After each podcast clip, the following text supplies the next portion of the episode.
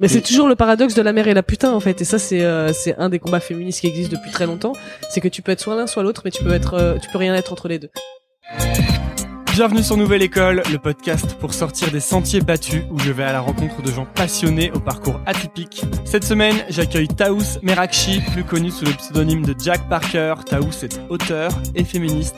Elle a publié un livre sur les règles et elle n'a pas sa langue dans sa poche. C'était le premier livre que je lisais sur les règles et c'était top. On parle de son cheminement et de comment on passe de misogyne à féministe. On réfléchit à des sujets compliqués comme peut-on rire de tout? On parle tabou, éducation et représentation des femmes. Elle m'explique le paradoxe de la mère et de la putain et je la questionne naïvement sur tout un tas de choses que je ne connais pas. De nouvelles choses parce qu'il ne faudrait pas que Nouvelle École rentre dans ses propres sentiers battus. J'adore cet épisode, j'adore cette personne et j'espère que vous aimerez tout autant. Pensez à vous abonner sur iTunes ou Apple Podcast, vous êtes de plus en plus nombreux à suivre, ça me fait bien plaisir. Une dernière chose, l'endroit est un peu bruyant, mais ça se calme au fil de l'épisode. Bonne écoute Déjà quand je parle de règles 10 minutes sur RMC, euh, je me fais harceler pendant deux jours euh, par des connards. Donc euh, Oui, j'ai vu que t'étais passé chez Bourdin. Oui. Alors que bon, ça s'est passé ensuite. Ouais, bah c'était horrible. Hein. C'est j'ai, je me suis fait euh, insulter, traiter de pute, euh, euh, traiter de euh, féminazie évidemment, hein, parce que avec surtout dans le sens de la euh, mesure. Voilà, et surtout dans l'environnement actuel où il y a des vrais nazis de la vraie vie qui existent encore vraiment, c'est très important de nous comparer à des gens qui veulent tuer d'autres gens, c'est Mm. cool. Donc euh, ouais, non, c'était pas marrant, mais en même temps, bah ça, ça a permis à certains corps de presse de se réveiller qui avaient pas forcément parlé de mon livre ou parlé des règles à la base et qui ont vu tout ce, euh, tout ce, ce buzz autour de cette histoire et qui se sont dit ah finalement il y a peut-être un truc à faire. Une histoire à raconter, quoi. Voilà. En fait, s'il y a une histoire à raconter, il la raconte, mais sinon. euh, Voilà. Eh bien, je suis donc avec Jack Parker. Bonjour. Salut. Euh, je sais, donc c'est pas ton vrai nom, c'est un Non, c'est pseudonyme. pas mon vrai nom. En vrai, je Euh, m'appelle Taous. Voilà, mais je sais pas comment je t'appelais. Taous, Jack. Parce que j'ai vu que chez t'a- un coup il t'appelle Taous, un coup il t'appelle Jack. Bah en fait, je commence à. C'est terrible ce, ce, Ouais, bah porte qui porte qui grince. grince. Mais c'est pour, euh, c'est pour l'effet gothique. T'as raison. Oui, je commence à rendre mon, euh, mon prénom public parce que bah parce que les gens se comment enfin me connaissent j'atteins des gens qui me connaissent pas d'internet Mhm. et du coup qui se disent qui est ce Jack Parker qui écrit des livres sur les règles alors que c'est un homme. Non, je ne suis pas un homme. Et euh, donc j'essaye de de tabler un peu sur les deux maintenant mais du coup je suis dans une espèce de de dédoublement de personnalité où je sais pas trop. Je sais C'est pas. comme moi, j'ai un compte Twitter perso et un compte Twitter pour Nouvelle Voilà. École et je sais pas. Donc euh, pour le truc enfin pour tous les trucs professionnels pour l'instant on m'appelle Jack mais dans la sphère intime euh, personne ne m'appelle Jack jamais. Ok, très bien. Et pourquoi t'avais pris un pseudonyme à la base? Question classique, je pense. Oui, classique, mais euh, que maintenant je, sais- je sais y répondre parce que j'ai répondu plein de fois, donc euh, j'ai ma réponse toute faite. Alors à la base, c'était juste mon pseudo sur internet, sur euh, les forums de Mademoiselle où j'ai commencé à écrire. Et euh, je l'ai gardé parce que je voulais pas que les gens se fassent un a priori sur ce que j'écrivais en fonction de mon genre ou de mes origines, parce que je m'appelle Taous Merakchi, donc c'est pas un nom qui, euh, voilà, hein, c'est pas Céline Durand. Et, euh, et j'avais peur que euh, des gens euh, soit refusent de me lire, soit euh, le lisent avec une idée en tête de elle a écrit ça parce que c'est une femme, elle a écrit ça parce que Mm. c'est une femme maghrébine ou machin. Et je voulais juste que ce soit le plus neutre possible et passer en sous-marin dans le dans l'esprit des gens euh, et les forcer à lire ce que j'avais envie de dire sans que euh, parce que moi j'ai été extrêmement misogyne quand j'étais jeune et du coup je refusais catégoriquement de lire des livres écrits par des femmes et de, de regarder des films réalisés par des femmes parce que je pensais que c'était forcément inférieur et nul Pourquoi tu pensais ça? Bah parce que c'était ce que la société me renvoyait. On me disait que euh, là, voilà, la, la- la littérature de femmes c'était euh, la chiclite, euh, les BD faites par des femmes c'était girly. Euh, Enfin, tu vois, il y a toujours un, un adjectif hyper péjoratif qui, qui s'associe aux œuvres créées par les femmes. Et, euh, et bah, je l'ai intégré parce que j'étais jeune et parce que j'ai grandi dans cet environnement. Et Alors parce, que élevée comme t'écoutais du métal en plus. et parce que j'écoutais du métal. voilà, en plus, voilà, j'étais dans un environnement qui est pas très très euh, girl friendly. Hein. Bon, ça commence à l'être maintenant. Et d'ailleurs au Hellfest, il y a plusieurs mecs qui font euh, quand ils sont sur scène qui font des monologues en disant euh, voilà, faut arrêter vos conneries de sexisme les mecs, faut on il y a il y a il y a tant de groupes euh, frontés par des mecs euh, cette année, il y a tant de groupes frontés par des meufs, il faudrait que ce soit de plus en enfin de mieux en mieux chaque année. Enfin, il y en a vraiment qui commencent à prendre la parole là-dessus donc c'est cool. Mais quand j'avais 19 ans, c'était pas le cas du tout et être une femme, c'était nul. Et enfin, en tout cas, c'était ce que j'étais ce dont j'étais persuadée. Et du coup, j'ai essayé de m'éloigner de cette identité de femme au maximum pour finalement en arriver à faire que des trucs féministes. Ouais, c'est ça. Et aujourd'hui, on me connaît pour ça. Donc, je trouve que c'est pour ça que mon parcours est intéressant de l'extérieur parce que euh, il y a dans cette dans toutes les notions de revendication, il y a toujours ce côté bah je suis né avec et j'ai toujours été comme ça et moi je mets un point d'honneur à montrer aux gens que non non non, j'ai pas toujours été comme ça du tout. T'as pas toujours été féministe, quoi. Voilà. Mais loin de là. J'étais vraiment là, très très misogyne. Mais alors, qu'est-ce qui a fait que t'es passé de misogyne à... euh, Bah justement parce que j'ai commencé à bosser chez Mademoiselle et que euh, j'ai commencé à m'intéresser à des sujets de société très très larges euh, concernant les femmes. Et puis euh, j'ai grandi moi-même en tant que femme et j'ai commencé à réaliser tout ce qui se passait autour de moi et tout ce que je subissais en tant que femme euh, et qui était vraiment juste euh, euh, comment dire euh, justifié par mon statut de femme et pas juste parce qu'on m'aimait pas ou parce que j'avais une sale gueule et que plus ça allait, plus je me suis dit en fait, je crois que toutes ces meufs que j'ai évitées pendant très longtemps, elles avaient peut-être raison. Il y a peut-être un truc à creuser. Et, euh, et voilà, mais ça a été un parcours très très personnel à la base. C'est pas du tout une volonté d'être militant, c'est pas du tout une volonté de revendiquer quoi que ce soit. Ça a été d'abord euh, ma découverte à moi du de la vie en tant que femme. euh, Et c'était quoi la vie en tant que femme, du coup? Parce que moi, bah- je- je- je- parce qu'on n'est pas... Pour le coup, je... C'est pas un thème que j'aborde très souvent, donc... Ouais. euh, Bah, c'est euh, typiquement le harcèlement de rue, tu vois. C'est un truc. euh, on a été un des premiers médias à en parler en France euh, euh, et à se dire en fait, faut qu'on arrête de penser que c'est normal de se faire accoster sans arrêt dans la rue, de se faire emmerder sans arrêt dans la rue. Et c'est vrai que pour moi, c'était un truc de, bah c'est, ça arrive. C'est la vie. C'est comme bah parfois il pleut, bah parfois il y a un mec qui touche le cul dans le métro. Ça Mm. fait partie de la vie, tu dois l'accepter. Et un jour, je me suis dit mais en fait, pourquoi on l'accepte? C'est pourquoi on trouve ça normal? Et j'ai commencé à en parler autour de moi et toutes les meufs qui me disent ah oui moi aussi ah oui moi aussi. Dit, bah oui bah si tout le monde peut-être que peut-être qu'on fasse quelque chose au bout d'un moment quoi. Et pourquoi personne n'en parle, alors? Mais parce que Tu c'était t'as commencé à en parler autour de toi? Mais parce que c'était accepté. C'était alors déjà c'était un truc dont on parlait pas. Les, les femmes rentraient pas chez elles en disant oh il y a encore un mec qui m'a regardé Euh, dans la Justement, rue c'est euh. ça. Parce que moi, je sais que, pour, je- pour avoir déjà été dans des relations, euh, il m'est déjà arrivé que une copine rentre et et me dise euh, vaguement, avec légèreté, oh, il y a un mec qui était relou. Je dis, ah bon, il s'est passé quoi? Non, bah, il m'a suivi sur deux kilomètres. Ouais. Et après, je suis rentré dans un magasin et il a attendu devant. Et après, euh, j'ai dit au mec de le faire partir et il est parti. Et après, j'ai couru. ouais Alors, et moi, j'étais là, mais what? Quoi? Ça, c'était un truc. les- Ouais. Enfin, tu vois, elle le disait sur un ton de la personne qui a vécu ça mille fois. Ouais. Et moi, j'étais là, mais c'est un truc de dingue. mais parce qu'on commence vraiment à le vivre même avant la puberté pour beaucoup quoi il y en a leur premier témoignage de harcèlement de rue c'est quand elles ont 9 10 ans où t'as des mecs qui s'arrêtent en bagnole et qui te disent t'es bien mignonne ou qui te klaxonnent ou qui te sifflent avant même que t'aies quoi que ce soit de de sexuel on va dire physiquement même si euh, voilà c'est pas parce que t'as une énorme paire de nichons qu'il faut que euh, ça justifie quoi que ce soit hein, mais encore enfin c'est encore plus fou de se dire qu'il y a des mecs de 30 40 piges qui n'ont aucun problème à accoster des gamines de 12 ans dans Mm. la rue juste parce que c'est des c'est des femelles quoi et qu'il faut qu'ils qu'ils qu'ils signalent leur territoire en disant bah là ma grande t'es sur mon territoire donc du coup euh, je vais bien te le faire comprendre et tu vas bien flipper quoi Et c'est le fait que, euh, que ça arrive tout le temps depuis aussi longtemps qui fait que les, les filles en parlent pas, tu penses? Bah ouais ça a été ça a été tellement intégré c'est intégré, quoi. Ouais. C'est un truc de la vie quotidienne. C'est même pas la vie de femme. C'est on s'est même pas posé de questions. C'est juste c'est la vie quotidienne quoi. C'est bah on vit dans une grande ville, on se fait emmerder. Point barre. C'est tout. C'est comme ça.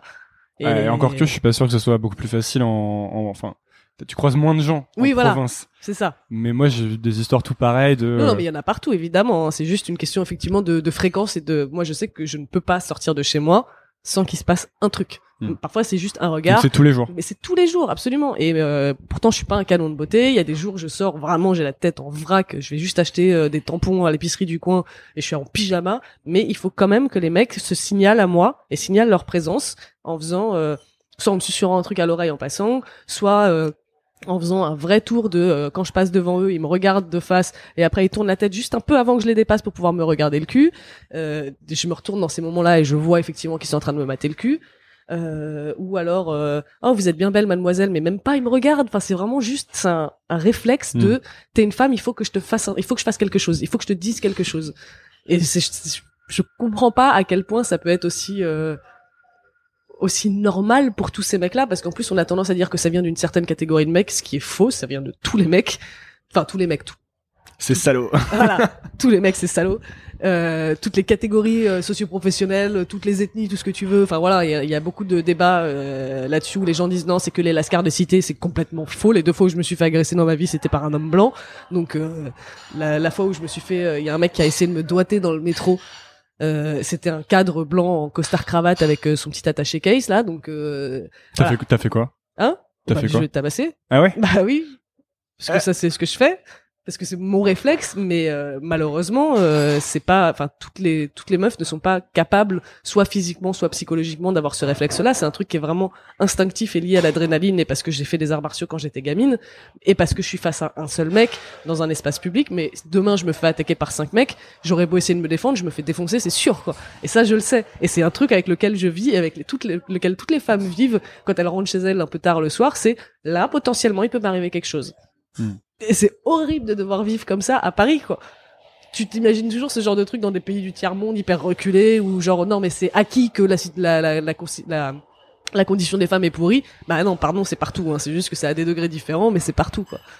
Et c'est ça qui a fait que t'as lancé un peu dans le la cause féministe. En Ouais, c'est de la colère en fait. C'est vraiment de la colère et de la frustration et de d'un jour où je me suis dit mais mais c'est pas juste, c'est pas normal. Et pourquoi?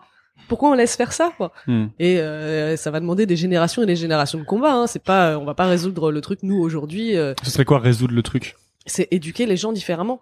Ça, c'est une question d'éducation Ah, en c'est fait. clairement une question d'éducation, bien sûr. C'est une question d'éducation et de prévention, et ça veut dire que c'est pas seulement les parents qui sont responsables, parce que les parents sont pas toujours capables d'éduquer leurs enfants, parce que soit ils sont nuls, soit ils ont pas les moyens, soit ils sont pas dans leur vie. Enfin, il y a plein de contextes différents. Plus quand t'es parent, tu ne vois qu'un certain pourcentage de la vie de ton Exactement, gosse. voilà. Il y en a qui sont complètement aveugles et il y a des gamins qui cachent très très bien euh, leur double vie. Mais euh, donc du coup, c'est l'environnement social, c'est euh, à l'école, c'est euh, dans la rue, c'est entre potes. C'est justement quand on est un mec et qu'on a un pote qui fait une blague sexiste, raciste ou homophobe, c'est bah, le reprendre et ne plus laisser passer ce genre de truc par défaut où en fait on se dit non mais c'est normal, c'est Gustave, il est un peu comme ça. Bah non, il y a pas de il est un peu comme ça. Pourquoi on, on le laisserait être un peu comme Ah, ça? les- tu veux dire te moquer de quelqu'un Par exemple, ouais. par rapport à que je- est-ce est-ce que vois- je- parce que question naïve du coup peut-être mais est-ce que euh, faire une blague raciste par exemple moi je là, hier j'écoutais un mec qui s'appelle Gino Visconti c'est un stand-upper américain. Ouais, très très marrant.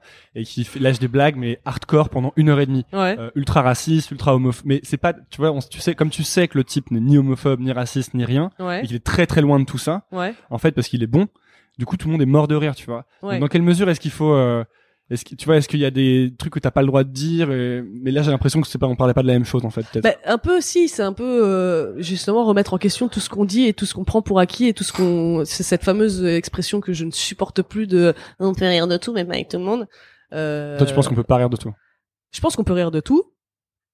Euh, tout seul mais ouais, il faut choisir son contexte, il faut choisir la façon de le faire aussi, parce que le problème avec les blagues racistes, homophobes, sexistes, etc., c'est qu'on rit sur exactement les mêmes choses que des gens disent au premier degré. Hmm. C'est-à-dire que moi, en étant d'origine maghrébine, on me fait des blagues sur le couscous, on me fait des blagues sur le rail, on me fait des blagues sur la danse du ventre, on me dit retourne dans ton pays, euh, on laisse pas son portefeuille à côté de moi en me disant ah, sinon tu vas me le voler. Enfin, tu vois des trucs débiles comme ça, mais qui sont des trucs que j'ai reçus au premier degré dans ma vie aussi. Ouais, ouais. Donc si tu veux rire de mes origines, vas-y, mais trouve autre chose. Il y a plein de choses dont on peut rire. Déjà, je suis kabyle, je suis pas arabe, et quand je dis ça, les gens me disent, bah c'est pareil. Et très rarement, les gens me disent, ah bon, mais c'est quoi la différence il y en a enfin, pas qui juste disent, pas qui disent comme Zidane Voilà. Il y en a qui disent ça, par exemple. Mais ça s'arrête là. Et du coup, si tu fais l'effort de t'informer, euh, si tu fais la démarche de t'informer sur la personne et sur euh, sur ses sensibilités, et sur ce qu'elle est, après tu peux faire des blagues qui sont un peu plus euh, un peu plus fouillées. Enfin moi j'ai des potes maintenant qui me font des blagues hyper ciblées sur la Kabylie, bah ça me fait mourir de rire parce que je sais que ça vient d'un apprentissage de leur part parce qu'ils m'ont écouté, parce qu'ils m'ont respecté, parce qu'ils savent ce que je suis capable d'accepter ou pas. Après je vais mourir. Après, euh, j'ai pas mal de potes humoristes qui sont pas du tout d'accord avec moi là-dessus et je comprends que ce soit difficile parce que du coup, ça veut dire qu'on leur interdit plein de choses. Mm. Et moi, je vois pas ça comme une interdiction, je vois ça comme une autorisation de réfléchir autrement. Tu vois, c'est on, on t'enlève pas une liberté en réalité, on te demande juste de euh, réfléchir à d'autres méthodes et euh, considérer d'autres façons de rire des mêmes choses, mais euh, avec un peu plus de un peu plus de recul, un peu plus d'inventivité, un peu plus de enfin, fais pas les mêmes blagues que le FN quoi. Parce que le FN, c'est pas des blagues. Et que moi, je me suis fait traiter de bougnoule au premier degré dans ma vie. Donc, du coup, quand mes potes me disent la bougnoule, eh ben, ça me fait pas marrer. Parce que c'est un truc que j'ai vraiment vécu et euh, il y a vraiment des gens qui veulent que je retourne dans mon pays alors que je suis né en France, quoi. après pour le coup c'est pas une excellente blague quoi Bah non, pas trop, non. Donc, euh, mais après, voilà, moi, il y a plein de moments où je rigole face à des blagues homophobes, sexistes ou racistes, etc. Enfin, qui sont considérées comme telles parce que justement, elles sont bien faites et elles font pas mal. Et, euh, et ça, il y en a beaucoup qui sont pas d'accord avec cette idée que les blagues ne doivent pas faire mal. Moi, c'est un peu ma mon idée de euh, l'humour, c'est pas fait pour faire mal, c'est fait pour rassembler. Et il y en a plein qui disent bah non, mais à partir de là, on fait plus rien et on peut plus on peut plus rien dire et on peut plus rire de rien. Je suis, je suis presque un peu d'accord en fait. Moi, Bah. Je suis presque du camp. où moi, j'ai l'impression que l'humour, ça doit être un truc très très violent, tu sais, Oui, que mais très très violent, quoi, presque ah, ouais, mais presque comprends. dérangeant, tu vois. C'est, j'ai l'impression que du coup, ça fait sortir des trucs, euh, des rires que t'attendais pas un peu, tu vois. Euh, Mais le truc, c'est que en le problème, fait, c'est après, c'est une question de frontière entre l'humour et Voilà. le monde Et réel. surtout, tu sais, t'as, enfin, tu sais pas qui est ton public. C'est-à-dire qu'il y a des gens pour qui tu vas faire une blague, qui vont se dire, tu vois, des gens comme toi et moi, ils vont se dire, je sais que c'est pas vrai, mais ça me fait rire justement parce que c'est pas vrai. Et t'en as d'autres qui ont déjà une idée préconçue, qui ressemble à cette blague-là.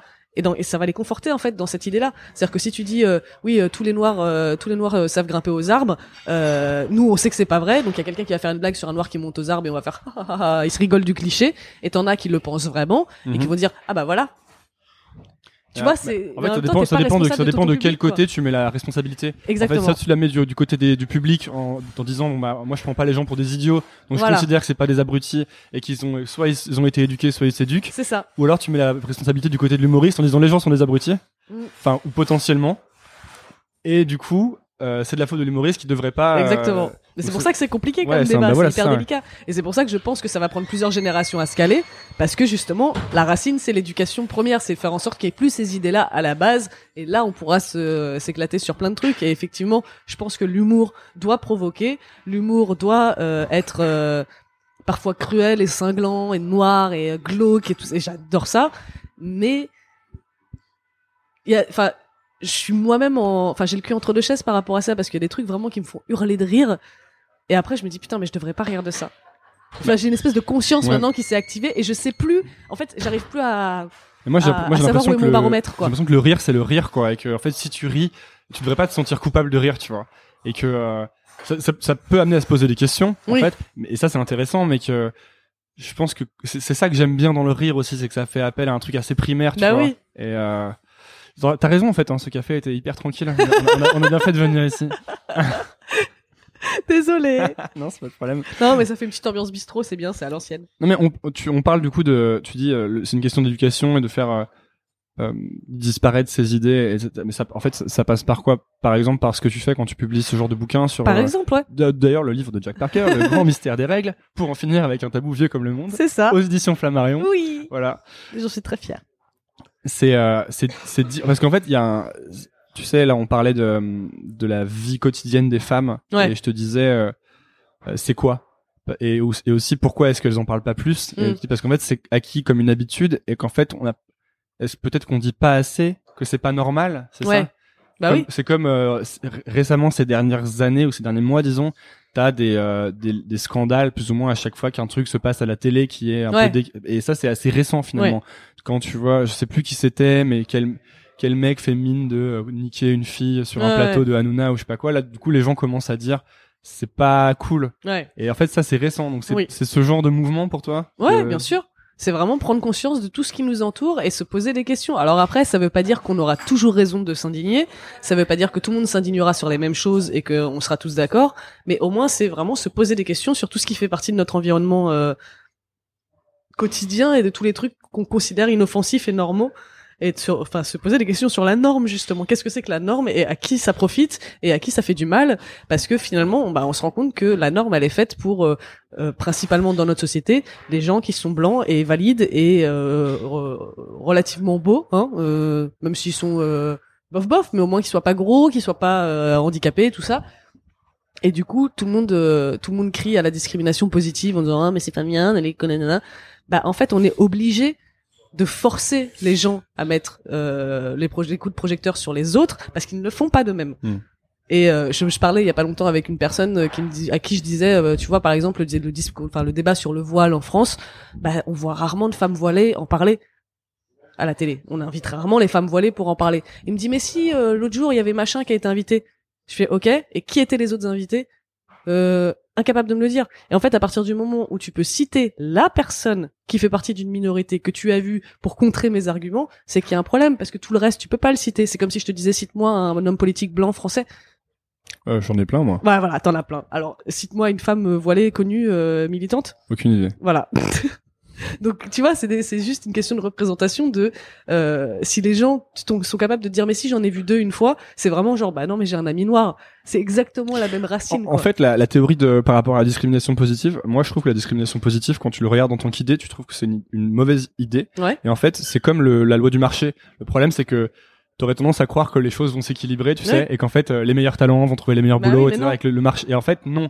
Donc tu te rends compte qu'il y a besoin d'une une dose de euh, régulation, en Exactement. fait, de- d'introduction d'un d'un autre facteur, quoi, dans le- dans l'équation, Bah ouais. pour que euh, pour pouvoir rééquilibrer un peu, parce que sinon, ça n'arrivera jamais, en Bah fait voilà. le truc où tu te dis mais si euh, en fait euh, il faut pas faire de discrimination positive parce que du coup c'est des gens moins bons qui accèdent au job etc tu vois ce genre de truc et euh, mais euh, encore une fois je pense que c'est un- encore une fois un débat compliqué qui demande Oui, une sûr. réflexion et je pense que c'est ça aussi qui est compliqué c'est Bah de ouais. réfléchir Mais c'est ça. Mais c'est qu'il y a plein. Tous ces débats-là, c'est des débats qui se qui se réfléchissent sur le long terme. Et aujourd'hui, je te dis tout ça. Ça se trouve dans six mois, je me réécouterai et je me dirais non là-dessus, j'avais pas raison, c'est pas vrai, Mm. je suis pas d'accord avec. Enfin, je je me laisse quand Donc même. toi la tu préfères tu préfères avoir euh, les, des, des vues fortes quitte à ce qu'elles soient est-ce que tu les trouves fausses plus tard? Ça dépend. C'est en fait si moi, au moment où je les énonce, si moi je suis complètement à l'aise avec ce que je dis, je l'accepte. J'accepte aussi de changer d'avis. Si par contre, enfin il y a des il y a, il y a des il y a des sujets sur lesquels bah je suis pas sûr d'avoir une opinion tranchée et dans ces moments-là, je ferme ma gueule parce que je, je sais que euh, je vais dire n'importe quoi, je vais pas avoir d'arguments, je vais pas avoir de quand, quand je suis capable d'argumenter sur un sujet, j'y vais. Tu préfères te taire que prendre position quand tu sais pas vraiment. autre- parce qu'il y a un autre truc qui. Euh, T'en t'en parles en fait dans ton bouquin. Dans ton bouquin, on va en parler un peu plus après, hein, mais dans ton bouquin, il y a tout un passage sur euh, le fait que déjà il faut que les filles réalisent que euh, les règles sont différentes pour tout le monde Mhm. et que donc euh, c'est pas parce que la norme encore une fois Ouais. te dit que les choses sont comme ça que toi tu dois être comme ça. Il faut il faut pas se sentir coupable par rapport à ça. Et surtout tu dis que tu dois pas laisser qui que ce soit te dire quoi faire avec ton corps. Exactement. Et en fait, moi, j'ai le sentiment que dans tous ces débats, que ce soit la discrimination positive, le voile, euh, le harcèlement de rue, ces genres de choses, c'est toujours des gens. Les gens sont tellement prompts à, à dire aux autres comment vivre leur vie, alors qu'ils n'ont jamais vécu ces éléments. Exactement. Et je trouve que c'est un gros problème. Et dans les débats, on arrive très très souvent là-dedans. Et, et parfois, moi, j'arrive pas à avancer dans un débat parce que c'est ça qui me bloque en fait. Mhm. C'est qu'il y a plein de gens qui disent non, mais attends, il faut qu'ils fassent comme ça. Ouais. Mais pourquoi? Bah ouais. Déjà, pourquoi t'as envie que de, de, de- de décider de comment eux vivent leur vie? Et deuxièmement, t'as jamais vécu ce genre de problème, C'est ça. mais même pas, même pas à, à 100 mètres, quoi.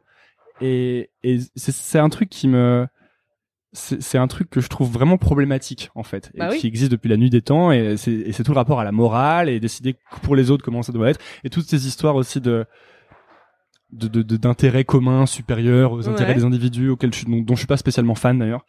Désolé hein, pour les gens du podcast qui, qui, qui décident de se désabonner. mais, euh, mais oui, voilà, je pense que ça, c'est un, un des vrais problèmes euh, fondamentaux. Je pense qu'on devrait apprendre aux gens à arrêter de dire aux autres comment vivre leur vie. Bah c'est ouais. un bon truc à leur apprendre, quoi. Et surtout à écouter ceux qui sont concernés. Parce que ça, c'est un truc qu'on fait jamais. C'est-à-dire qu'on parle toujours à la place des gros, on parle toujours à la place des noirs, on parle toujours à la place des musulmans, et on les fait pas parler eux-mêmes. Et du coup, on se fait une idée à travers tout ce que les mêmes personnes appartenant à une même caste disent et répètent sans arrêt. Et finalement, les personnes concernées, ben, et elles sont là en bas en train de faire et nous, et nous, et nous, quand est-ce que vous nous écoutez? Et on est obligé de euh, parler en marge et de trouver des, euh, des réseaux en marge pour pouvoir en parler entre nous. Et c'est pour ça qu'il y a des, il y a des, des, des lieux de non-mixité qui naissent, des festivals de non-mixité qui naissent aujourd'hui. Parce, et qui font débat parce que forcément les hommes blancs ils ont pas l'habitude qu'on leur refuse grand chose et qu'on leur refuse l'accès à quoi que ce soit. Pour eux c'est complètement inhabituel. Alors que pour les autres ça fait bien longtemps qu'on nous refuse l'entrée à plein de trucs. Et il y a effectivement des débats qu'on ne peut pas avoir avec des gens qui ne sont pas concernés.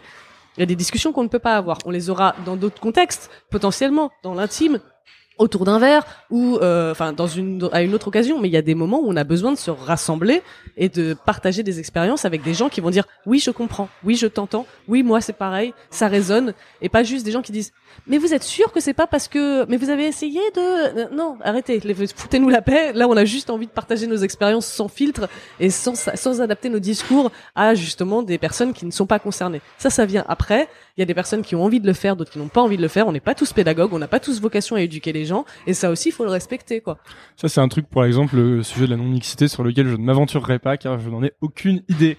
Je- J'ai vaguement regardé, je me suis dit, euh, oui, c'est bien, non, c'est pas bien, je sais pas, d'accord. voilà tu vois si tu sais pas bah tu parles pas Et c'est intéressant ce que ce que tu dis parce que enfin toutes ces histoires de de d'éducation, de, réfléchir euh, en lisant ton ton bouquin et des trucs sur toi, je, tu, tu parles souvent de de ton éducation à toi Mm. et tu dis toujours que t'as eu la meilleure maman. Oui. Et je sais pas si euh, si cette manière de, de, de réfléchir, parce que au départ tu dis que t'es misogyne, mais il y a quand même un moment où dès que tu commences à te dire qu'en fait euh, le bon combat pour toi c'est le combat plus féministe, Ouais. tu commences à, à réfléchir dessus, à produire dessus, à partager là-dessus. Et tu penses que euh, ça, ça te vient d'où en fait Ah mais ça, ça vient de mon éducation justement. C'est pour ça que j'explique aussi aux gens que j'ai pas tellement de mérite, dans le sens où euh, j'ai pas un parcours euh, euh, qui fera euh, la une des journaux en disant euh, elle a tout surmonté pour en arriver. Non, j'ai rien surmonté. Enfin si, j'ai surmonté des trucs personnels, mais c'est autre chose. Mais parce que je suis vraiment né dans un environnement avec une mère qui euh, qui est travailleur social, qui a euh, un master en sciences de l'éducation, donc qui est du coup assez porté sur ces questions-là de base, et qui m'a toujours donné des valeurs d'égalité, de compassion, d'empathie, de pédagogie, etc. Et c'est juste que c'est ma crise d'adolescence et euh, ma mon entrée dans le monde des des enfin dans- en dehors de ma cellule familiale qui a eu une influence par la suite sur euh, ma, ma vision des femmes et aussi ma haine de mon propre corps, ma haine de ma, ma propre sexualité, ma haine de mon genre, etc. C'était très très personnel et très personnel et c'est juste euh, bah ouais c'est une crise d'adolescence, une crise existentielle de je me déteste et du coup je déteste tout ce qui me ressemble quoi. Hmm. Mais une fois que j'ai dépassé ça et que je suis devenu adulte et mature, n'est-ce pas Je suis revenu à des valeurs qui sont vachement plus proches de mon éducation et euh, et c'est là que je me rends compte qu'en fait, bah, les bases étaient déjà posées. J'ai eu cette chance-là, c'est que les bases étaient déjà posées par ma mère justement. C'est quoi les bases alors justement? Parce qu'en plus tout à l'heure tu me disais que peut-être euh, dans un futur euh, t'allais euh, Enfanté ouais enfanter exactement. Euh, et c'est un sujet dont on parle pas pas énormément sur le podcast, mais c'est un sujet qui m'intéresse beaucoup moi pour le coup. Ouais. Euh, l'enfantation. et c'est quoi les c'est quoi les, les les bases en fait justement pour toi? Mais c'est ce que je disais. Pour moi, c'est vraiment des questions d'empathie et de compassion en premier lieu. Empathie, voulant dire euh, te mettre dans la peau des autres. Ouais, c'est ça. C'est écoute les autres. Euh, part du principe que, enfin, même si quelqu'un t'énerve, t'as le droit de t'énerver contre contre cette personne, de dire putain il m'a cassé les couilles, mais prends en considération aussi son parcours. C'est-à-dire ça n'excuse pas tout, mais au moins ça explique. Et en expliquant certaines choses, bah, ça te permet de prendre du recul et de mieux comprendre certaines situations, au lieu juste de partir en frontal et de défoncer une personne qui juste a eu un mauvais jour ou euh, qui euh, qui a une, une, éducation qui fait que bah, vous n'êtes pas d'accord sur certains principes, mais ça veut pas dire que cette personne peut pas changer, ça veut pas dire que ces échanges ne peuvent pas se faire. Et, euh, et ma mère m'a toujours appris à établir un dialogue et à établir une communication. Et euh, c'est comme ça que je me suis retrouvé à avoir des discussions avec des gens qui, avaient des, opinions qui étaient à 50 milliards de kilomètres des miennes.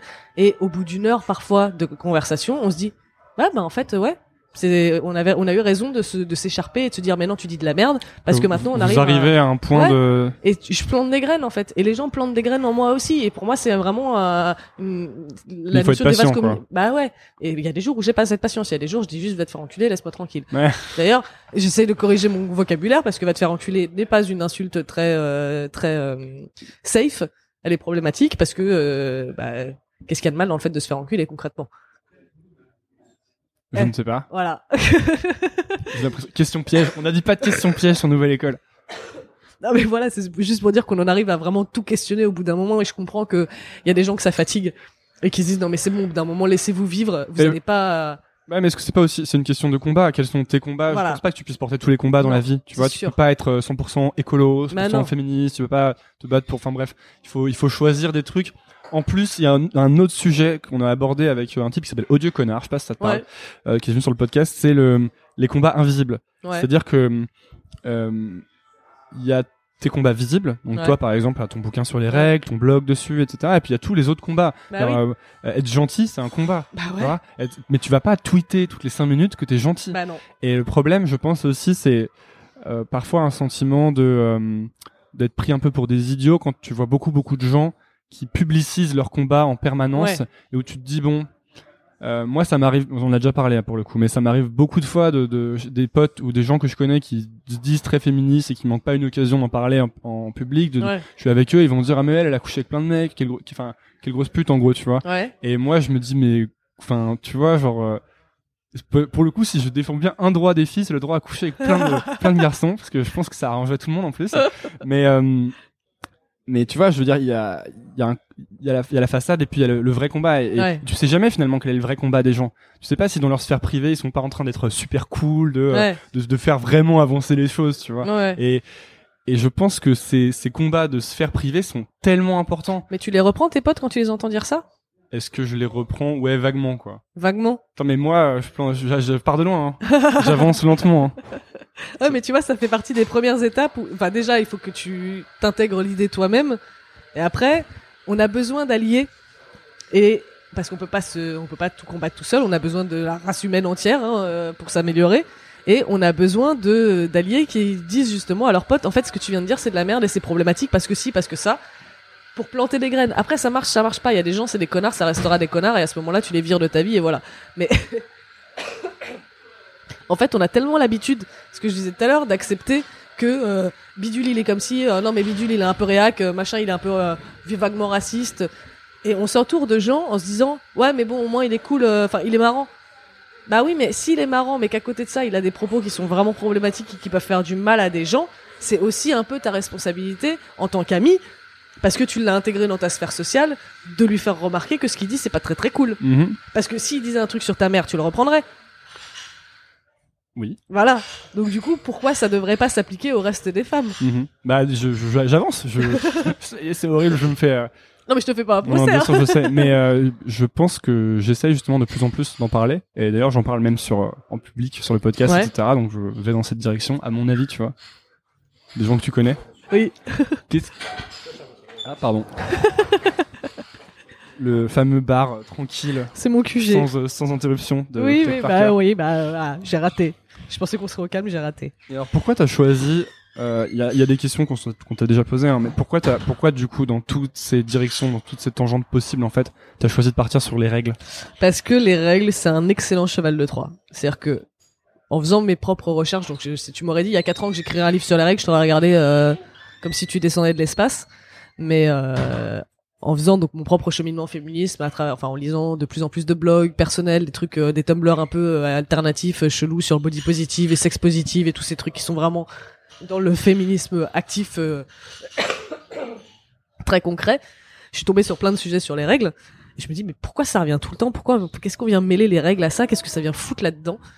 Et euh, plus je faisais de recherches, plus je me suis rendu compte que ça, ça touche à absolument tous les sujets concernant les conditions des femmes et euh, plus généralement de l'humain. Parce qu'il n'y a pas que les femmes qui ont leurs règles. Hein, c'est aussi, c'est encore un autre débat sur lequel il faut euh, avancer. C'est l'inclusion des genres euh, et euh, des, ident- des identités de genre. C'est compliqué à faire entendre à certaines personnes. Mais euh, Comment ça?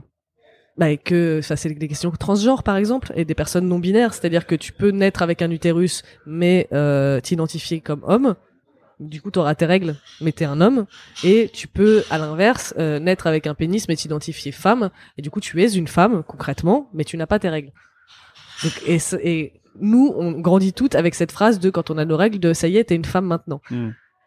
ce qui Qui est pas la, une super idée en fait. voilà, c'est de la merde pour plein, à plein de niveaux, pas au niveau euh, seulement de, la considération du genre de la personne, parce que effectivement, bah, euh, qu'est-ce que t'en sais que c'est vraiment une femme et qu'est-ce que t'en sais que, euh, voilà, enfin c'est que tu vas, il y a un petit garçon qui euh, qui naît et qui se dit, bah en fait je suis pas un petit garçon, je suis une petite fille, il va devenir, enfin il va se, se révéler femme et euh, il aura jamais ses règles, enfin elle aura jamais ses règles, c'est compliqué. J'essaye de faire attention à, à heurter personne, mais j'ai du mal encore, hein, mais. je pas- ça va, je pense que les gens sont pas, vont pas se vexer, hein, t'inquiète pas. Bah c'est possible, hein, et du coup c'est pour ça que j'essaie de faire, de faire gaffe, parce que justement ma démarche c'est d'essayer de faire de- le moins de mal aux gens, donc du coup j'essaie de contrôler mon vocabulaire, mais c'est pas simple.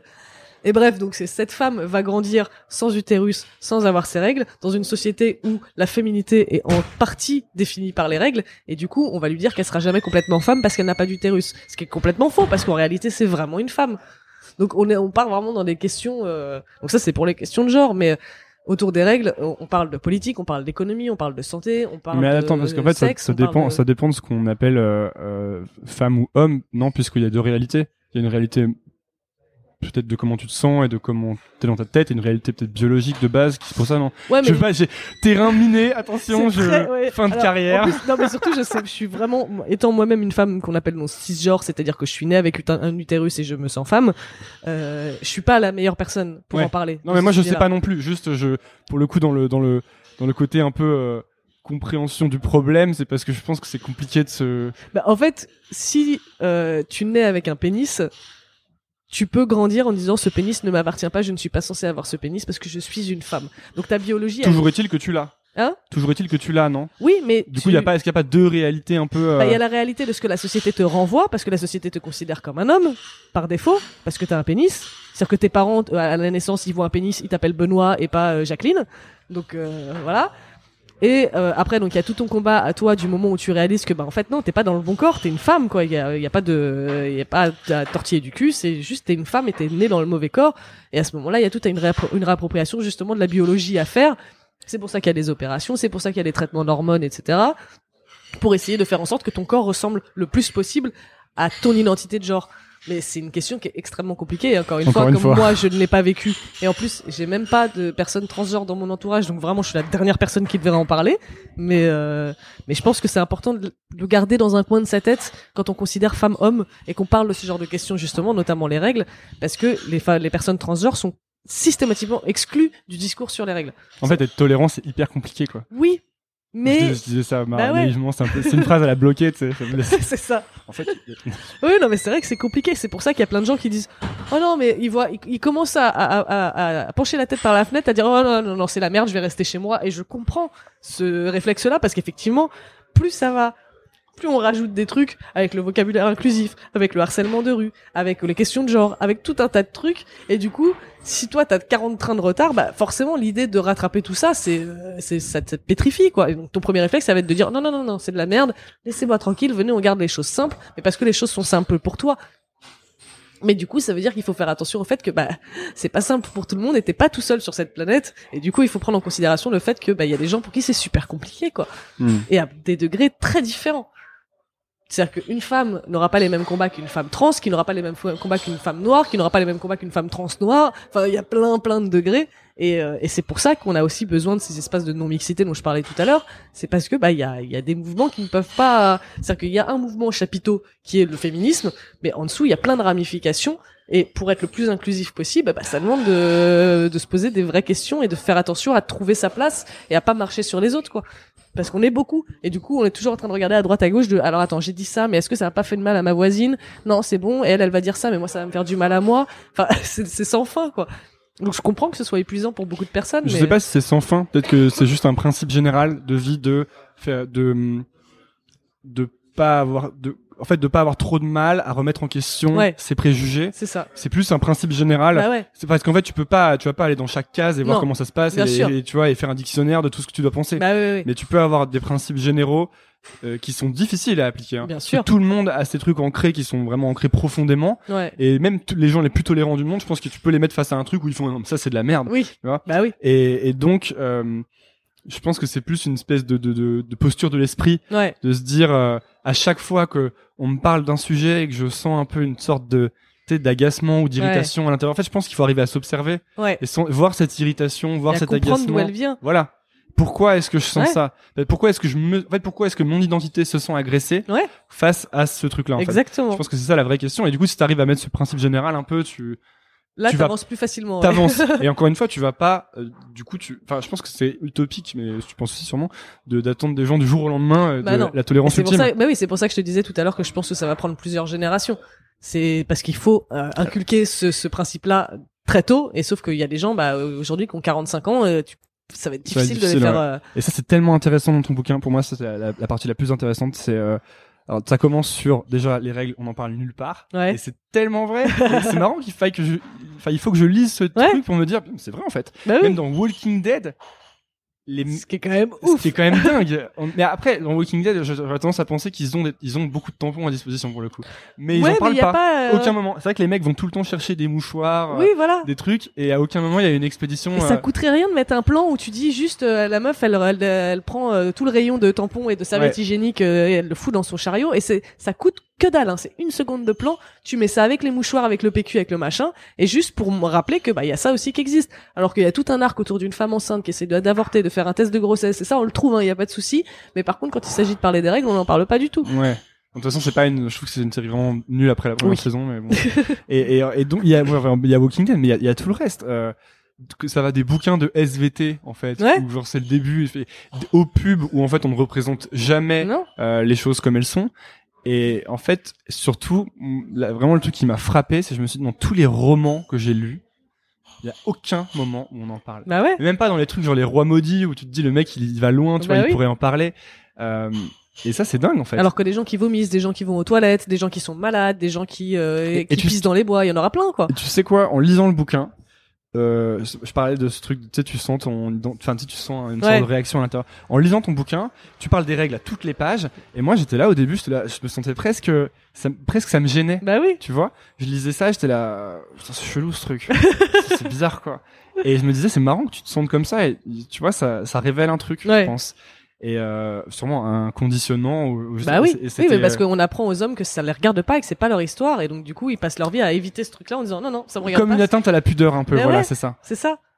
C'était, euh, je trouvais ça vraiment intéressant. Là, je parle de moi et je me trouve vraiment intéressant.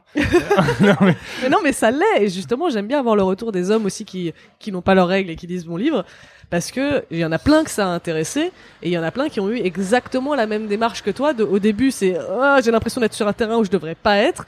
Et finalement, bah, tu te laisses prendre et tu dis, bah, oui, en fait, je, je, je, je, je ressors euh, grandi et informé et finalement, bah, je suis plus fort de ces informations-là et ça va me servir dans la vie pour le vrai, quoi. et le, le pro- et en plus là, je te dis, je parlais des faits qu'on en parle nulle part, mais c'est pas ça. Le, le problème, c'est qu'en plus, non seulement on en parle nulle part, mais quand on en parle depuis la nuit des temps, c'est pour dire que c'est de la merde, quoi. Oui. Et que c'est, donc, si tu prends les trois religions monothéistes, c'est, euh, tu remets remets des extraits dans ton Ah bouquin, ouais. c'est, euh, c'est génial, quoi. C'est, euh, c'est, c'est, en fait, c'est impur et c'est source de toutes les, Toutes les maladies, tous les, mots. euh, invasions de sauterelles, etc. Voilà. C'est ça, quoi.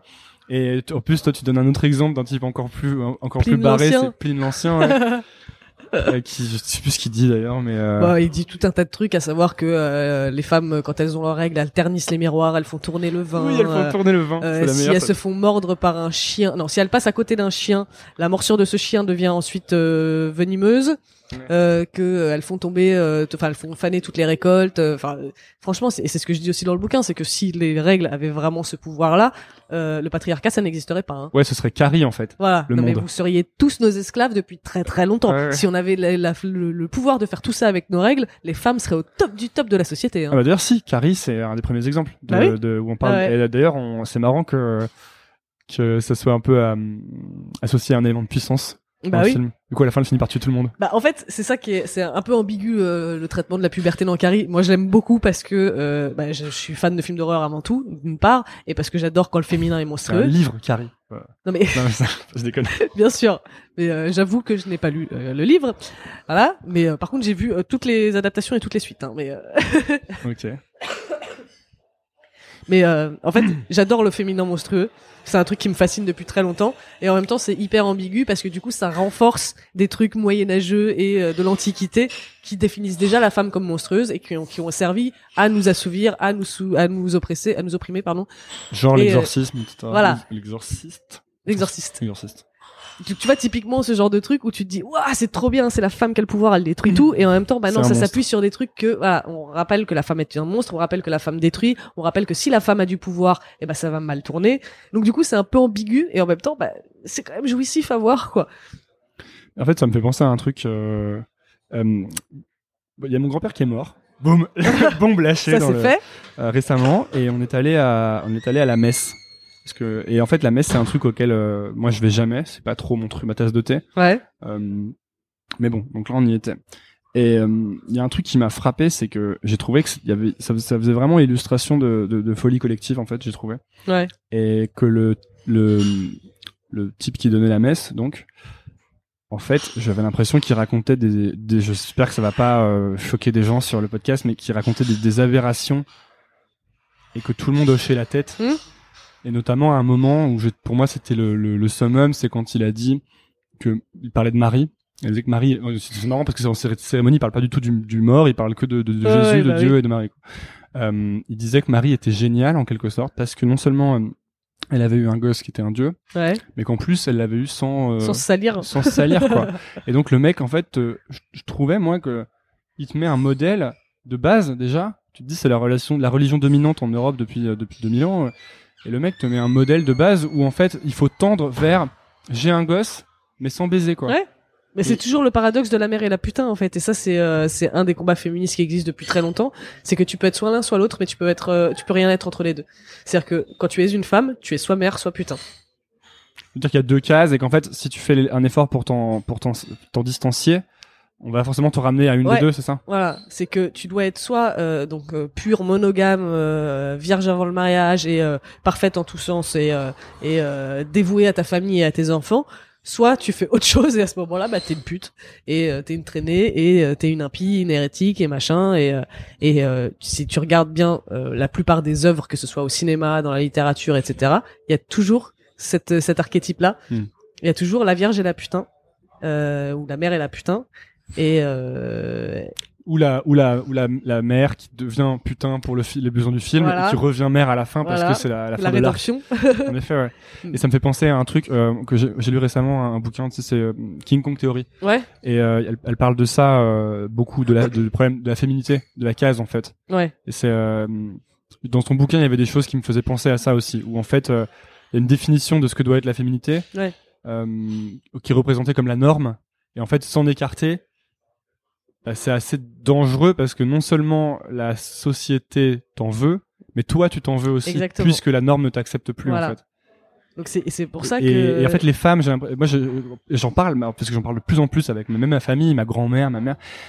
Euh, moi, ça m'arrive d'entendre des, pas forcément ma grand-mère, mais des femmes âgées dire, euh, mais euh, elle est pas, euh, elle est pas bien dans sa peau. Regarde, elle est pas féminine. ouais, Et tu te dis, mais euh, en fait, c'est parce qu'elle met pas des talons euh, Bah oui. et qu'elle se maquille pas que tu. c'est qu'elle met sa elle met sa féminité ailleurs quoi. Bref, moi, je débarque, hein, donc euh, désolé Non mais qui- moi aussi en vrai, on débarque tous hein, si on a des degrés plus ou moins différents mais moi je suis pas une experte euh, en en études de genre et de féminisme, c'est juste du du, du vécu bon et des constats et voilà. Il y a un peu de bon sens Et voilà, mais euh, mais j'ai pas la vérité euh, absolue et je je, je m'en suis jamais vanté et euh, j'invite tout le monde à me enfin si je dis une connerie, j'invite toujours les gens à me dire là t'as dit une connerie et à m'expliquer pourquoi pour que je puisse grandir et, euh, et apprendre parce que j'ai toujours à apprendre. Et je pense que c'est dans ces combats-là, on a besoin d'humilité justement aussi. Mm. On a besoin de se dire bah en fait on vient tous du de de de- de- d'endroits différents, on n'a pas tous les mêmes armes et euh, parfois on dit de la merde et ça arrive, c'est pas grave du moment que ton être entier n'est pas un bâton de merde, tu Ouais. peux toujours euh, réparer les choses, on va dire quoi. Et ça c'est important, je pense, parce que tu en parles aussi à un moment. Donc tu dis, euh, enfin là tu dis qu'il faut pas oublier que les autres, chacun vit d'endroits différents et que chacun a son parcours à faire. Ouais, Il y a autre chose, t'en parles, c'est tu dis il faut pas oublier. Tu sais, on a tendance à se couper du passé. ouais. On dit, oh là, ils étaient vraiment tarés dans le passé. Exactement. Et, euh, et ça, ça s'applique à plein de choses. C'est pas du tout que le féminisme. Hein. Oui, oui. Euh, quand tu vois les gens dire, euh, là, les nazis, vraiment, ils étaient tarés. Hein. Ouais. C'était vraiment une époque où il Ouais. pouvait se passer n'importe quoi. Hein. Tu sais, en fait, t'es à une Bah époque où on il est se en passe plein de... là. Et, euh, et ouais, donc tu parles de ça à un moment. Tu dis, euh, je crois que c'est pas, donc c'est forcément par rapport aux règles. Là, je me suis un peu perdu dans mon fil de pensée. Qu'est-ce que tu dis déjà? Tu dis qu'il faut pas, tu dis qu'on, voilà, c'est pas parce que à une époque il y a eu des choses euh, ab- aberrantes qui se passaient oui, qu'il faut croire que déjà on n'a aucun lien avec ces gens du passé ouais. Et qu'en plus euh, que c'est fini quoi. Ouais, et qui sont si loin que ça. Parce que effectivement, tu vois, rien que euh, l'idée que euh, que l'utérus puisse se balader dans le corps euh, à la recherche d'un bébé, euh, ça existait encore au XVIIIe siècle. hein. Donc nous on rigole parce que c'est l'Antiquité, mais c'est resté chez les médecins pendant très très très longtemps. Mais moi j'ai envie de dire, ça c'est un truc que j'ai envie de dire en lisant ton bouquin, que c'est compréhensible parce que tellement ça a avancé hyper vite Oui, récemment, mais sûr. pareil avec la technologie. Oui. Enfin les mecs ils ont quand même écrasé du blé avec euh, avec des bâtons pendant, Bah tu vois. Donc ça c'est je trouvais, c'est pas un truc qui me surprenait limite. Mais ce qui surprend je trouve c'est que c'est qu'on coupe aussi vite. Oui, voilà, c'est ça. Et c'est pour ça que je pense qu'il faut quand même rester proche de ces ancêtres-là qui sont pas si loin. Non. Et, euh, et dont on a hérité. C'est-à-dire qu'aujourd'hui, on rigole en disant, ouais, ils croyaient que l'utérus se baladait. Ouais, bah, aujourd'hui, on croit encore qu'on n'est pas capable de faire monter une mayonnaise. On croit encore que, euh, Alors ça c'est quoi? Non parce que moi j'allais te poser la question. Ce truc j'en ai jamais entendu parler moi. ah ouais? Une femme à ses règles elle peut pas faire monter une mayonnaise. Oui, ça fait partie des mythes qui existent encore aujourd'hui. Et il y en a plein, des femmes qui ont leurs règles, qui te disent, ah non, mais moi, c'est sûr, hein, je peux pas faire monter des œufs en neige quand j'ai mes règles. C'est certain, j'ai essayé plein de fois et ça marche pas. Et c'est pour ça que pendant une nuit originale avec Marion Séclin, on avait fait un segment sur les règles et on a demandé à une copine, Cyrielle, qui avait ses règles ce soir-là, de nous faire une mayonnaise. Et ben, elle l'a réussi et on l'a bouffé sa putain de mayonnaise. Il y a un autre truc que j'ai lu dans ton bouquin que j'étais là mais je- vraiment moi je tombe nu il y a plein d'autres choses dont j'avais jamais entendu parler. C'est le côté la gifle oui, quand t'as tes règles ouais, de prendre une tarte. oui. C'est un rite de passage. un rite de passage. Ouais. Mais après, c'est pas, euh, alors c'est, Je pense pas que ma mère elle fait ça à ma sœur. Hein, Bah. J'espère pas, mais ça se fait encore beaucoup. Et euh, j'étais à un salon du livre en Suisse il y a pas longtemps, et euh, quelqu'un feuillette, enfin une, une femme feuillette mon livre avec une amie à elle et elle tombe sur ce passage-là. Elle fait oh moi aussi c'est vrai je me suis pris une tarte. hein. Et d'ailleurs euh, ma fille quand elle va les avoir elle va s'en prendre une aussi. une bonne dans la gueule. Ah, je, je savais pas, fallait que je reste poli parce que je ne connaissais pas cette personne j'étais à un salon du livre, tu vois, c'était pas un débat, une table ronde. Mais j'ai essayé de, de, de, de lui faire, enfin, de, de lui faire acheter mon livre parce que dedans je dis que c'est une tradition de merde, mais je voulais pas lui dire, eh euh, meuf, tes principes c'est de la merde, t'as pas intérêt à toucher ta fille sinon je te décapite. Mm. Parce que c'est pas mon rôle. Je suis pas, enfin, tu vois, je la connais pas, c'est hyper compliqué. Mais euh, et effectivement, il y en a qui en ont jamais entendu parler. Et il y en a d'autres qui l'ont euh, qui l'ont vécu et pour qui c'est euh, un truc familial. euh, J'ai une copine notamment qui s'est pris une tarte de la part de sa grande sœur pendant ses règles. Euh, Enfin, Sûrement que la grande sœur s'était pris la tarte aussi, non? Je sais plus si elle s'était pris la tarte, je crois. Parce que ce genre de rite de passage, en fait, se en perpétue cas, parce que elle a- comme tu elle a les as voulu subis, avoir ce rôle. Elle a voulu avoir ce rôle pour sa sœur. Elle a voulu que ce soit elle qui file la tarte. Je pense que c'était juste une excuse pour mettre une tarte à sa sœur, hein, mais euh, mais euh, voilà. Et donc les, a les, les explications sont variées. Il y en a qui disent que c'est pour faire revenir le rose aux joues parce que tu perds du sang, t'es un peu anémié quand t'as tes règles. Donc on te met une tarte pour te euh, voilà te redonner un- une bonne mine. Euh, Il y en a d'autres qui disent que c'est le dernier châtiment corporel que tu recevras parce que c'est le passage à l'âge adulte. ce qui est pas, Ce qui a pas l'air trop vérifié ouais, la déjà, c'est déjà dommage que t'en reçoives avant, et en plus, euh, t'inquiète que euh, y a des chances que t'en reçoives encore après. Mais euh, Et, enfin, et- et tous ces trucs-là, c'est intéressant. C'est tu les, a- bon, ça tu, tu les connaissais ceux-là, mais il y a beaucoup beaucoup d'anecdotes dans le bouquin, euh, un peu à tomber par terre. ouais. Et en fait, ça c'est des trucs que tu as souvent lu par des commentaires sur tes articles, euh, sur les articles que tu publiais, ou des trucs que tu allais lire sur internet. Sur, en fait, j'ai fait beaucoup de, de recherches sur les forums pour ados et Doctissimo et tout ça, et c'est là que Ce qui montre qu'il y a un gros déficit d'information en fait. complètement. C'est là peu- vraiment que j'ai but, réalisé. là. voilà, c'est là que j'ai réalisé à quel point les les les, les bon, là c'était des jeunes filles en l'occurrence. euh, qui n'en savaient rien du tout et qui vont sur les forums pour poser des questions en disant Eh les filles moi il m'arrive ça est-ce que vous pouvez m'aider? Et là il y a des nanas qui arrivent en disant alors t'inquiète moi je vais t'aider je sais tout. Et elles disent des trucs mais aberrants mais qui n'ont aucun sens. Et du coup les autres filles disent oh merci beaucoup je vais faire ça. Et du coup on est reparti pour un cycle de, de désinformation et d'ignorance euh, C'est quoi C'est des gouttes de citron à la pleine lune, euh, ce non, genre de. c'est euh, c'est alors il y en a une celle que je préfère c'est pour si tu veux faire venir tes règles parce que c'est un peu la honte de pas les avoir à 13 ans, tu te mets un doigt dans le cul et euh, faut que tu pousses jusqu'à ce que ça craque ou un truc comme ça. Enfin, c'est complètement absurde quoi. Ou d'autres qui disent ouais, il faut utiliser des tampons des tampons pour euh, pour filles euh, vierges. Ça n'existe pas. Hein et on croit encore que les tampons des pucelles, ce n'est pas vrai. Donc euh, elles utilisent encore le terme dévierger. Genre j'ai peur de me faire dévierger. Pour moi, c'est le 18e siècle hein, ce discours-là quoi. Et, euh, et non, bah en 2017, on croit encore ce genre de choses et c'est pour ça que euh, j'ai écrit ce putain de bouquin en pensant à ces nanas-là, en disant putain, j'espère que ça va leur tomber entre les mains et qu'il y en a plein qui vont éviter ces passages sur les forums où elles apprennent n'importe quoi pour euh, voilà pour qu'elles gagnent du temps quoi et qu'elles passent pas par toutes les étapes par lesquelles nous on est passé de euh, ah c'est dégueulasse ah j'ai honte ah j'utilise pas les bonnes protections ah je me fais n'importe quoi comme les nanas qui se conseillent entre elles sur ces forums de mettre des euh, parce qu'elles ont peur d'avoir une fuite à l'école c'est la trouille ultime de- d'avoir une tache sur son pantalon quand on est au collège D'autant que tout le monde se fout de ta gueule. euh, Exactement. C'est l'enfer, le nombre de, de copines que j'ai vues partir euh, en plein milieu de la journée, euh, qu'on fait appeler leurs parents pour rentrer chez elles parce que c'est taché leur pantalon et tu peux pas continuer ta journée d'école dans cet état-là. Enfin bref. euh, Ça, c'est vraiment un coup à, à, à foutre ta vie en l'air, j'ai envie de dire, tellement la pression Mais oui. est forte au collège. Bah ouais. Le collège, je pense que c'est le, le, le pire moment de la vie de Ah tout le moi monde. c'est la période qui m'a détruite. Hein. Je je, Ouais. je m'en remets encore aujourd'hui. J'ai 30 piges et je suis encore en train de réparer les pots cassés du collège. Hein. euh. Donc euh, En fait, le collège, c'est vraiment cette scène dans Carrie au début, quoi. ouais C'est vraiment cette scène où tu vas pas bien, ouais. tu, un, tu, tu demandes ce qui va pas chez toi, et tout le monde se fout de ta gueule. ouais et Parce que contre toi. Voilà. Ah, si tu montres le, si tu montres la moindre, le moindre signe de faiblesse au collège, c'est fini. Si tu rentres pas dans le moule parfait, parfaitement, c'est terminé pour toi. Il y a un moment où tu dis, euh, euh, euh, c'est quoi Tu dis? Ta faiblesse n'est pas. Attends, j'ai noté en plus. mais non, mais qu'en fait, c'est pas parce que t'es que t'es faible que t'es. Oh là là, j'avais la phrase. j'avais la phrase, bordel. Reprends tes notes, reprends tes notes. Mais non, mais en fait, en fait, tu milites pour un droit à la faiblesse un peu, tu vois. Oui. Et moi, je suis d'accord avec ça. Oui. Et ça me fait penser à. Ça me fait penser à. C'est King Ju, le chanteur de Stupéflip, qui dit ça aussi. Il milite pour un droit à la faiblesse. Bah ouais. Et je suis d'accord. Je trouve que la faiblesse est trop perçue comme un truc négatif, tu sais. Bah, surtout qu'on met le mot faiblesse sur tout et n'importe quoi, alors que ça n'a, enfin, euh, c'est pas parce que tu souffres pendant tes règles que t'es faible, c'est pas parce que t'es dépressif ou t'es malade mental que t'es faible, c'est pas parce que, euh, Non, mais le moindre signe d'humanité, en fait, c'est pris Bah pour de la oui, voilà, faiblesse. c'est en fait, si tu montres que euh, t'as des, ém- des émotions, qu'il y a Ouais. des fois où ça va pas, que t'as des défauts c'est physiques, super mal vu. Bah oui. et en fait, parce que je pense que, euh, je vais pas envie de faire de la psychologie à deux balles, mais que les gens l'acceptent pas chez eux, Ouais, bien c'est sûr. la norme, et Bah oui. Voilà. Évidemment, ils se mettent une telle pression pour ne pas être cette personne qu'ils autorisent personne d'autre à le faire et que. euh, Oh, t'as écrit dans mon livre. Je te casser la je, gueule. Je, je, moi, je. Je trouve pas, je trouve pas, je trouve pas. Oh là là, je suis tellement Mais oui, mais on en revient à ce que je te disais tout à l'heure sur les histoires de compassion et d'empathie et de pédagogie. C'est toujours la même racine et toujours le même principe de putain, euh, on est des humains, quoi. On a le droit de se réveiller un matin et de dire la vie c'est de la merde et on a le droit de se réveiller le surlendemain en disant en fait ça va et de dire j'ai envie de tout envoyer péter et je me déteste et je déteste la vie et je déteste machin et je déteste bidule. On a le droit, quoi. Et, et ça, c'est intéressant. Je pense, tu penses que, enfin, peut-être que tout le monde, en fait, a des, tu sais, des choses, donc, des, des souffrances ou des choses dont ils ont envie de parler, Bah oui. mais en fait, ils en parlent pas.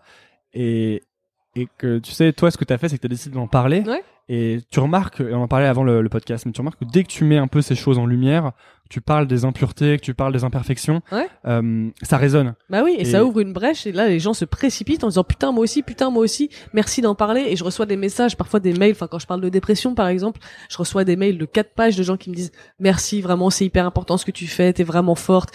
Et moi quand je lis ça je me dis mais je suis forte de rien du tout, j'ai fait une note de blog parce que j'avais envie de crever, elle, est- elle est où ma force là-dedans?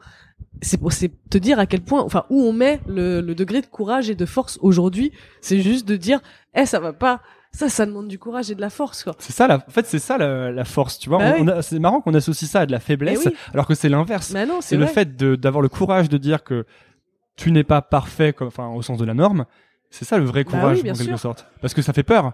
Et en fait, Parce que le, c'est hyper facile de suivre la norme en réalité et de dire non non non non non moi je, je, je fais euh, voilà, je suis euh, le poisson pilote et on fait tous pareil et euh, je vais pas euh, dépasser d'un d'un poil parce que sinon je vais être mal vu quoi. mon grand-père, dédicace à lui, qui, qui écoute tous les podcasts d'ailleurs maintenant, euh, a écouté Gringe et disait euh, oui, euh, ce, ce, ce pauvre Gringe, euh, il, il va lui arriver des bricoles parce qu'il dit trop de trucs sur lui et il est dans le showbiz. Et, je- et moi, je, ce que je pense, donc je l'ai pas encore dit, mais il va l'entendre peut-être, c'est que c'est l'inverse en fait. Ouais. Et que plus tu livres, tu sais, c'est un peu à la, à la Eminem, tu vois. genre, Ouais. Plus tu livres de choses sur toi et, et moins t'es vulnérable Ouais. en fait, parce qu'on peut plus t'attaquer. Exactement. Si tu, s'il y a une différence entre la personne que t'es vraiment et la personne que tu montres, là Ouais. t'es hyper fragile.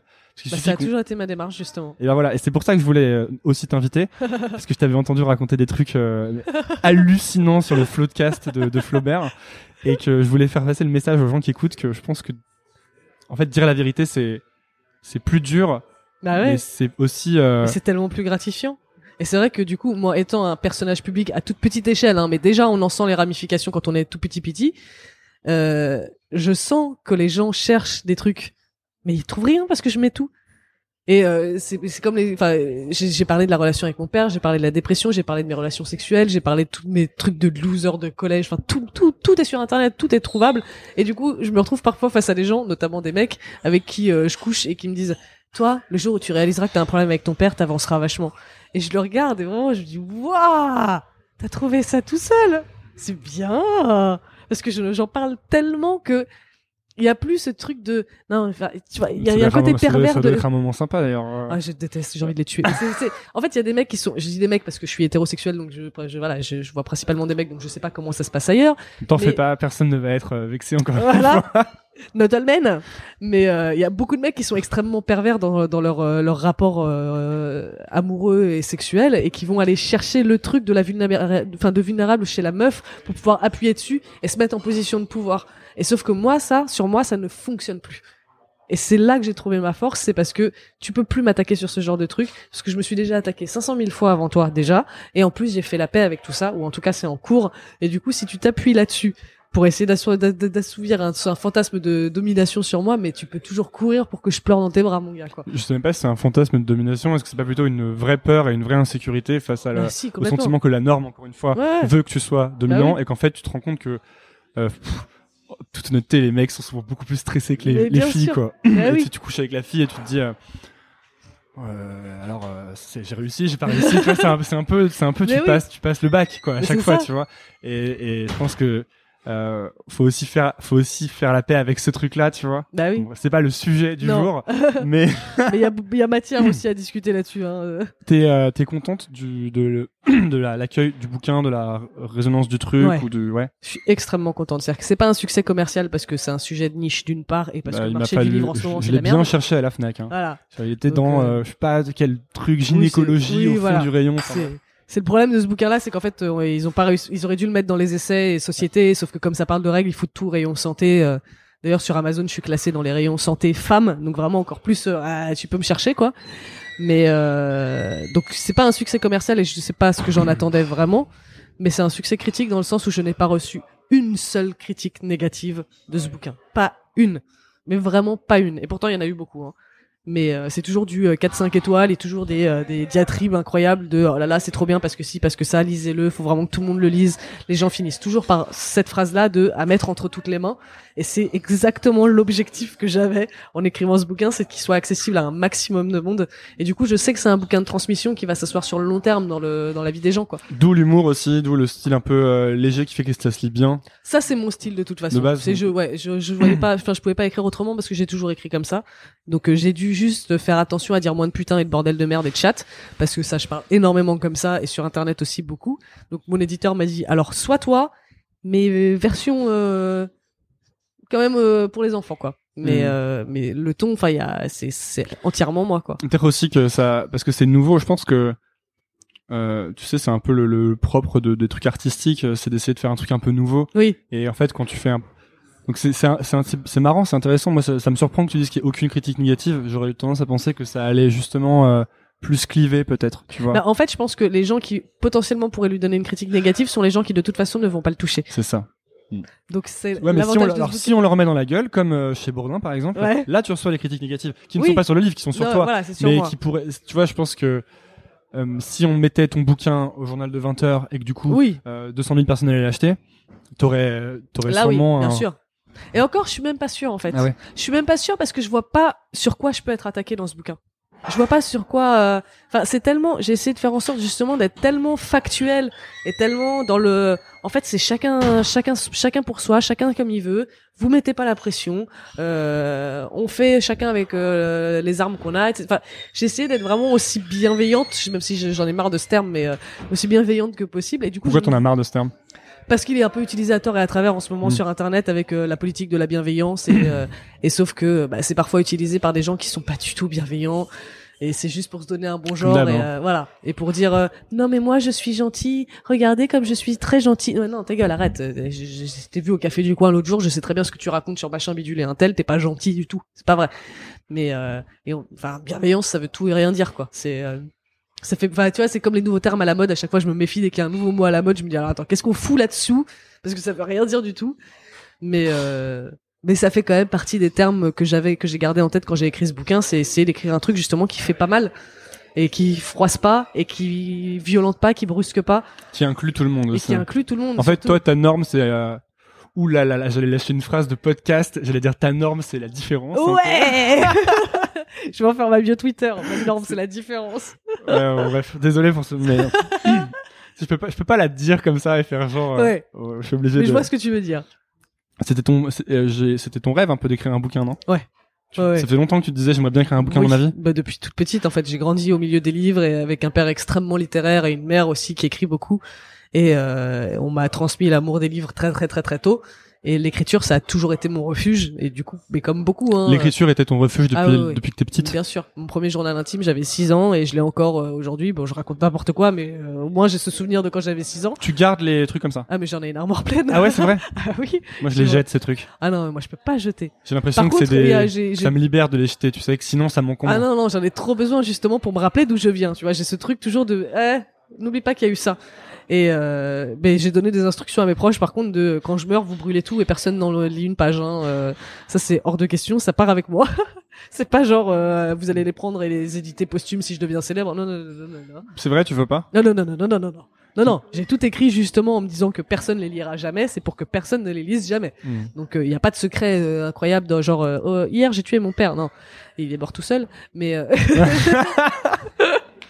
il y a pas de il y a pas de truc vraiment euh, compromettant si tu veux mais c'est mon intime c'est à moi. Donc il euh, faut que ça parte avec moi c'est juste ça s'adresse à moi-même. Et j'ai toujours eu ce besoin d'écrire. Et après une fois que je me suis mise à écrire sur internet j'ai découvert le, le, le, la beauté du partage de l'écriture et de ce que ça suscite et des créations des, des, des discussions que ça engendre et de ce que ça peut engendrer chez moi aussi dans ma construction personnelle. Et je trouve que c'est un, un lieu d'échange qui est hyper fort. C'est un tradition de transmission que j'adore. Et euh, si je peux bah je vais continuer à écrire des bouquins toute ma vie quoi. Et c'est quoi tes prochains bouquins alors? Alors, je peux pas le dire parce que j'ai pas encore signé les contrats, mais euh, j'ai quelques idées qui n'ont rien à voir avec les règles. Euh, pas grand chose à voir avec le féminisme non plus, même si on aura toujours un peu, mais euh... Petite question légère, euh, quand t'as- tu t'es dit je vais écrire un bouquin, on est venu te proposer un bouquin Ouais. Ou- Ouais, c'est ça. ouais, c'est. Flammarion qui m'a remarqué. Et par rapport, à, par euh, rapport à ton blog Passion Monstrueuse, ça, Exactement. d'accord. Et t'as eu, ils sont arrivés direct avec le contrat type ou t'as pas, Non, t'avais pas d'agent ni rien Non, non, bah non. Enfin, on a. En fait, Flammarion, c'est une équipe qui est vraiment super cool et très humaine. Pour le coup, on a vraiment les mêmes valeurs. De, euh, en fait, vous êtes pas juste des gens qui nous crachent de la copie, qui nous font de la thune. Vous êtes des êtres humains et on a envie de respecter ça. Et du coup, mon éditeur Christophe Apsy, euh, je te salue, euh, Yep. a respecté mon ton, a respecté mes volontés. Je lui, enfin, il m'a rien imposé de ce que je, enfin, de trucs que je voulais pas faire. Si je voulais pas faire un truc, il me disait, ok, c'est toi qui choisis. Et euh, j'ai été hyper respecté dans mon contrat. euh, Enfin, je suis accompagné dans tous mes événements presse euh, par euh, des gens de Flammarion. J'ai vraiment eu la meilleure entrée possible dans le monde de l'édition. C'est-à-dire que j'ai pas galéré avec mon manuscrit sous le bras, à essayer de le vendre euh, à droite à gauche. Donc là-dessus encore, je sais que je suis une privilégiée parce que résultat, maintenant, ils attendent qu'une chose, c'est que je, je signe à nouveau chez eux. Tu Mais vois. Je sais pas si t'es une privilégiée, hein. je pense que c'est une bonne, euh, c'est une bonne, comment dire, un bon principe, je pense, c'est de pas attendre euh, qu'on vienne à toi, c'est de commencer tout seul, tu vois. Oui, c'est ça. Et en fait, toi, t'as fait ton ça. blog, et je pense que c'est vraiment une bonne manière de, de commencer tout Oui, projet oui, oui. et de pas attendre. En fait, il y a un problème avec le fait d'attendre l'autorisation. Ouais. Tu sais, il y a ces gatekeepers, ces gens Ouais. qui gardent la clé des trucs cool, genre euh, publier un bouquin, euh, ça. faire un film, et en fait, t'as toujours des autres manières de le faire. Ouais. Ça peut être publié sur internet, ça peut être s'auto-publier, il y a Ouais, des bien gens qui sûr. s'auto-publient, Mais je l'ai Euh, envisagé complètement ça d'ailleurs. Hein. ou faire que un e-book et le mettre sur Kindle. Ça aussi, je l'ai envisagé. Et en fait, je pense qu'il y a toutes ces solutions, mais surtout l'important, c'est de pas, euh, c'est le petit moment, euh, c'est de pas attendre.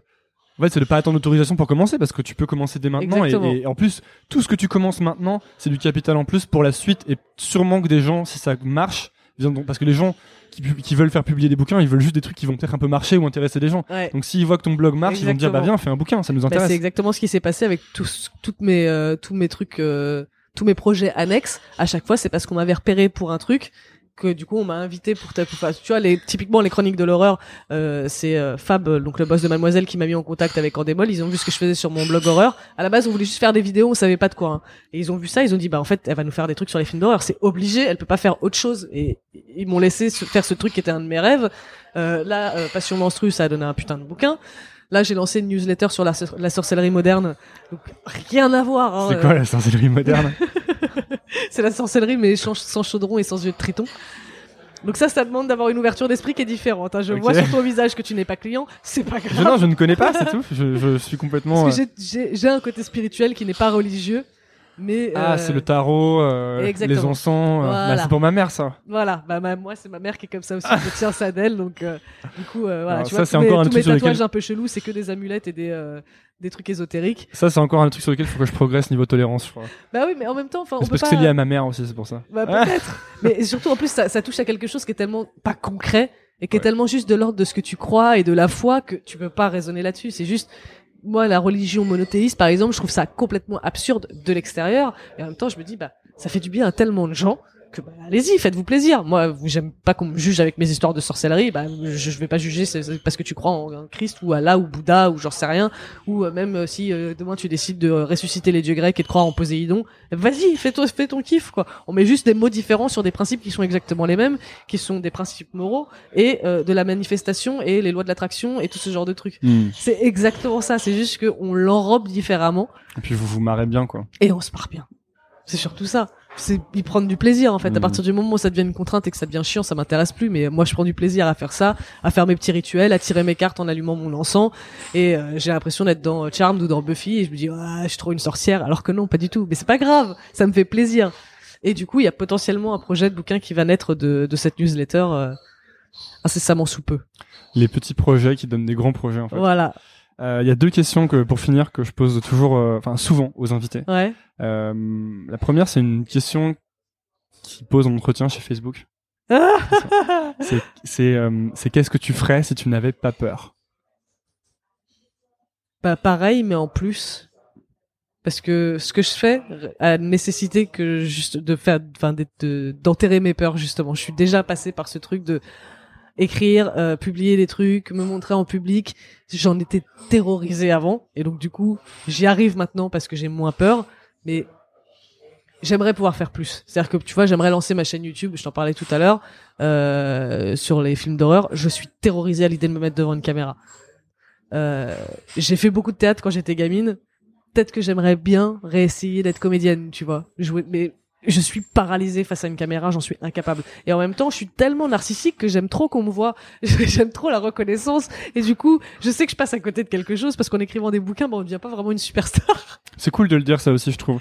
Par exemple, euh, tu sais, il y a des quand tu dis je suis narcissique, ouais. y a enfin je suis nombriliste plus que nombriliste ou égocentrique, enfin ce qu'on veut quoi. Euh, je pense que tout le monde a des choses comme ça. Ouais. Tu vois. Genre moi, je sais que euh, j'aime bien aussi le côté euh, tu, se mettre en avant, Bah partager ouais. des trucs. Sinon, je serais pas en train de faire un Bah, podcast, ça. d'écrire des trucs, tu vois.